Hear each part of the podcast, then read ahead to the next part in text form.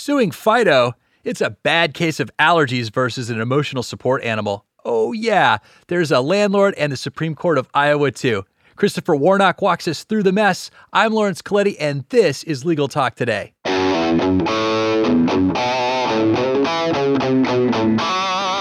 Hello, audience. Hope everyone out there is having a great day. We've got a terrific show for you. It's definitely one of those uh, topics that's been a matter of my personal curiosity for years. But before we get to all that, we'd like to thank our sponsor, NBI, the National Business Institute. Attorneys have trusted NBI with their CLE needs for over 35 years. Visit nbi sems.com today to find out why. And don't forget to use their promo code LegalTalkNBI to get $100 off your next CLE course. All right, Chris, welcome to the show. How are you doing today? Hey, great. Great to be here. Glad to hear that. Glad to hear that. So, Chris, let me do a little setup for the audience today. So, audience, today our show's about competing accommodations in a rental residential rental situation. And so, on one end of the spectrum, there's a tenant with very severe pet allergies who comes to rent an apartment with a strict no pet policy. That's why she wanted to go there. And then on the other side of the coin is another tenant who subsequently rents at the same apartment building. And then after that, seeks to get an accommodation for an emotional support animal. So a conflict. And so, Chris, you know, I have been very curious about these conflicts with emotional support animals ever since I started seeing more people flying with their dogs. And so, look, I love dogs. Dogs don't bother me, but I understand they're not everybody's cup of tea. And some people are really allergic to them. So, you know, your case went all the way before the Supreme Court of Iowa. So, just as an opening question, tell us about it, you know, discuss some of the facts and where we are today.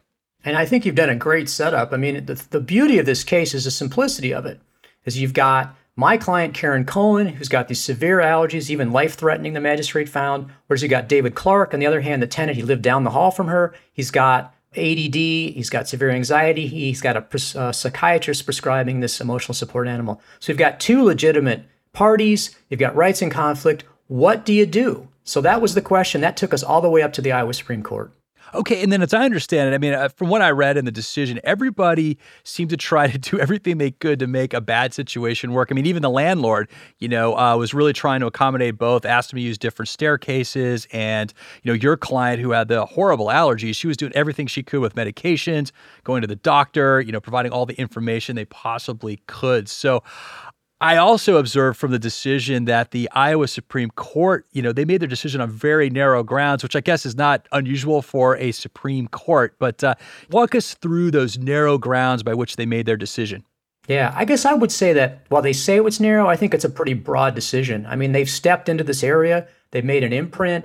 This is the first case that I've seen nationally by any appellate court, in fact, any court, to squarely face these issues. So, what they said look, there's a conflict these two couldn't live together. And we're going to look at two things to resolve this. We're going to look at what they call priority in time from a nuisance kind of situation. And then we're going to look at the direct health threat. Now, direct health threat comes right out of the statute, and it's not a reasonable accommodation for the disabled. If it's a direct health threat, they said, yep, that allergy, that's pretty severe. So we're going to say that's a direct health threat.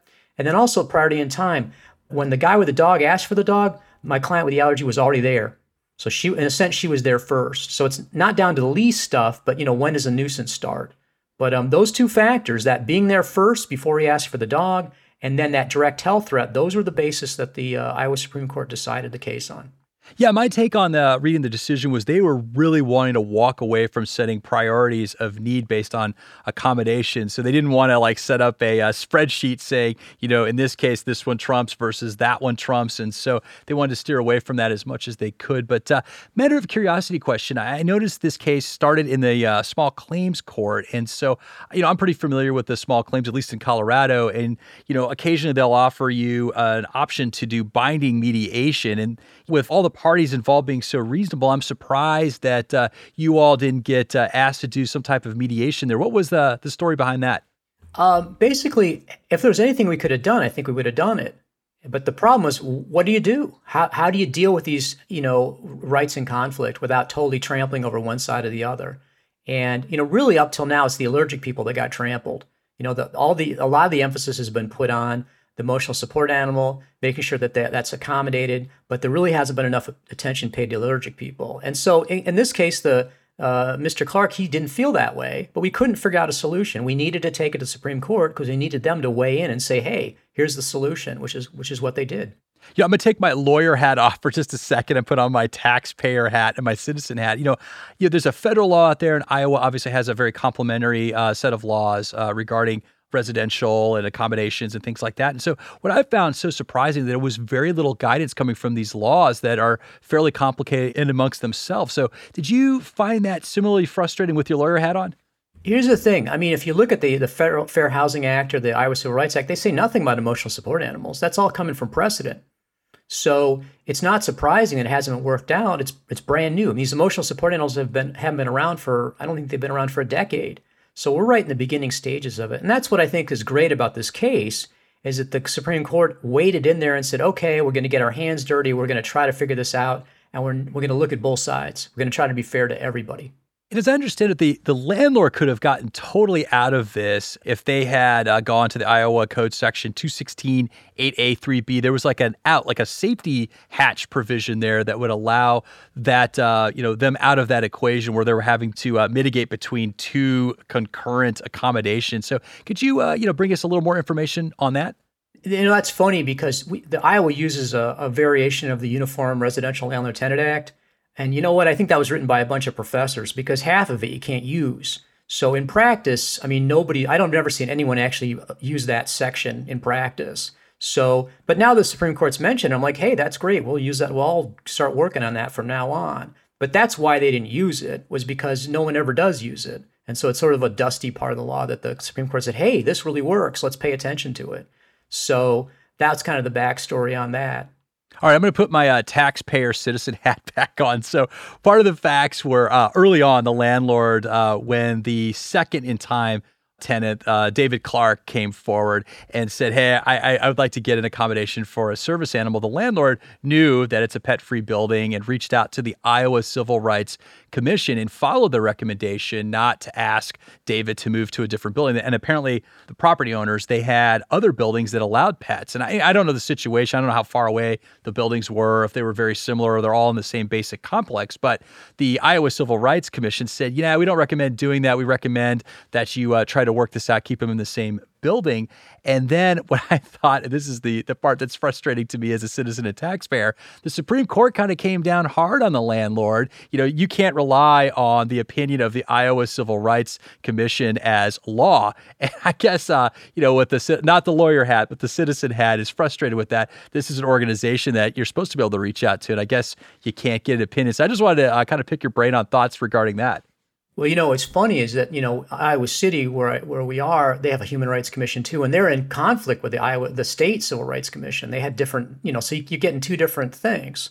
So it's difficult. You know, the other thing for the in defense of the Iowa Civil Rights Commission, you know, they're trying to be helpful if you give them a call, but then it's a lot more work. I don't even know if they have a process like a tax letter or something to to give you that kind of advice. So you know, it's just hard. I mean, the landlord really did get caught in the middle here, and you know, the other problem is that this is brand new. We're, we're cutting new ground, so it's it's it's something that you know really haven't been any cases about. So it's hard for the Civil Rights Commission to even give advice because they don't know how it's going to come out. So until it went up to the Supreme Court, nobody knew what the result was going to be. So it's just one of those things. The other thing I would say is that as a landlord, that the Civil Rights Commission has been much more pro tenant.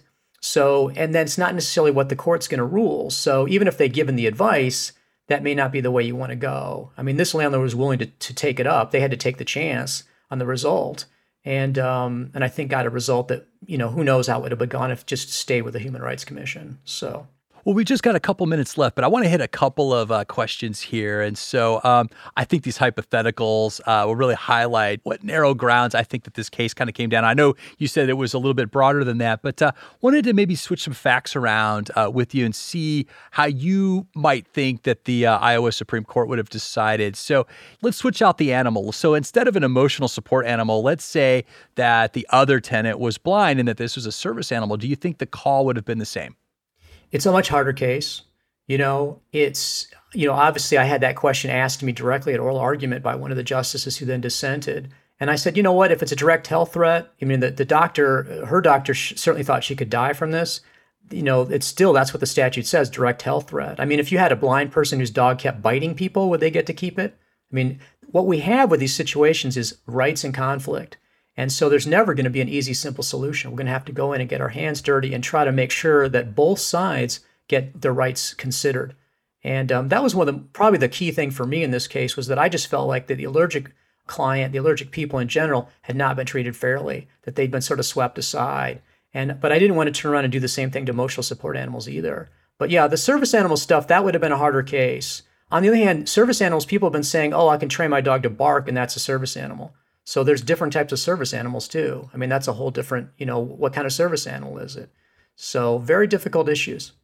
All right, Chris, I've got just one more hypothetical for you. This one is based a little bit more on time since the Iowa Supreme Court paid particular attention to who was first in time on the lease. So let's switch the fact pattern just a little bit. Let's say that David Clark, that other tenant, signed his lease, moved in first, and then your client signs her lease and then moves in. Now, after both of them are living in the building, then David decides to get his accommodation. How does that change of facts affect the case?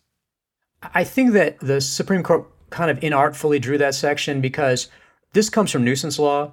And it's very clear in nuisance law in Iowa and generally that it's not the, the who owned it first or who moved in first, but when the nuisance starts, so when the problem starts. And the, here the question would be when it was the accommodation requested? And because the tenant with the allergy was there before the accommodation was requested, then she's still first in time. But if you had a situation where the guy with the dog moved in, he had the dog, and then the allergic person tried to move in, then she would lose. She wouldn't be first in time. So it's not the lease ownership or signing the lease or the possession. It's really when does the when was the accommodation requested, and that's the point that we look at for who's first. Okay, last question for you. You know, uh, you've got the reverse remand from the the Supreme Court of Iowa, but uh, what, what's next for you and your client? Basically, the case is going to go back to the district court, and then they'll you know enter judgment for her for a month's rent. I mean, that's what we ask for as damages. And um, the thing about this is that we're talking about students in Iowa City. This is where the University of Iowa. So uh, Miss Clark, she uh, finished up her lease, she graduated, and she's off living her life now. So that's you know the process was so long; it took three years to get there. So she's kind of gone off and, and done her own thing in that time period. But what she's done though, she was excited about the case. Mr. Clark was excited about the case. I think everyone was interested in it. They really made some great precedent, and it's a it's you know groundbreaking. There's like I said, no other case dealing with these issues throughout the United States. I know I said that was the last question, but I lied. But uh, you know, I just found that so remarkable. That's only one month's rent that your client is looking for after all this. So obviously, you're not making any money off this case. But uh, you know, I I don't know. It, it, why was it only one month's rent that your client was looking for in the very beginning? It just seems like she suffered so much with the allergies. I mean, clearly could not enjoy the apartment. And, you know, me personally putting my citizen's hat back on, I would ask Iowa to give everybody involved in this case one year, no taxes. That would have been what I asked for, but I understand you can't get that. But go ahead. You know, it's funny because last night I was watching, you know, the, the movie about Ruth Bader Ginsburg, you know, on the basis of sex. And she said to the guy, you know, it's it's I'm not doing this for the money, you know. And that, that this case was not about money because by the time we, we we got through the case, it was you know there's nothing left. And really, you can't give her back the suffering that she gave. And she said, you know what? She wasn't even that upset at the guy with the dog. You know, she, we just wanted to work it out so that nobody this didn't happen to anyone else in the future. And so that's what was really key about this case was that everybody cared about everyone else and wanted to find a reasonable solution and then wanted to have make sure that the suffering and difficulty was resolved as much as possible. So I think it's been very successful. I've been very happy with how this has come out. And it's not just the winning, but it's getting a ruling that is workable. I think this is this got some definite guidance in here for landlords and tenants and it's definitely something to work from moving forward to make sure that everybody's rights are taken into consideration and, and that everybody's suffering and pain is taken seriously. Well, from that angle, I think you've done some uh, incredible work here, and it, maybe not about the money, but uh, you're you're making another decision easier for somebody else. So thank you for doing that, Chris, and thanks for joining us today. Hey, it's been great to be here. And also, thank you to our listeners for tuning in. And if you like what you heard, please rate us in your favorite podcasting app. Also, also, also, I'd like to thank our sponsor one more time for making this program possible the NBI, the National Business Institute at nbi sems.com. Don't forget their promo code Legal Talk NBI to receive $100 off your next CLE. This has been Legal Talk Today. I'm Laurence Colletti. Have a great day, everybody.